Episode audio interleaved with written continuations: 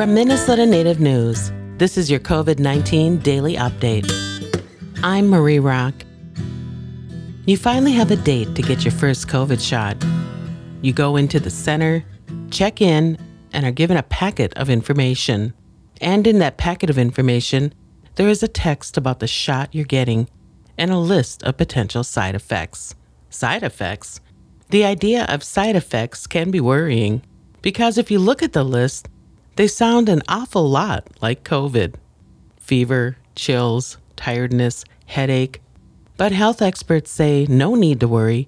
These symptoms are signs that the vaccine is working. That means your body's immune system is learning how to build protection against a real COVID infection. The most common side effect is pain or discomfort at the site of the shot. For this, the CDC recommends apply a cool wet cloth. You can also gently exercise your arm to relieve discomfort. Another potential side effect is a low fever. Be sure to drink plenty of fluids and dress comfortably. Some people have reported body aches and headache. But over 50% of those who've been given the Pfizer or Moderna shots have experienced no side effects. So you don't need side effects to know the vaccine is working. For Minnesota Native News, I'm Marie Rock.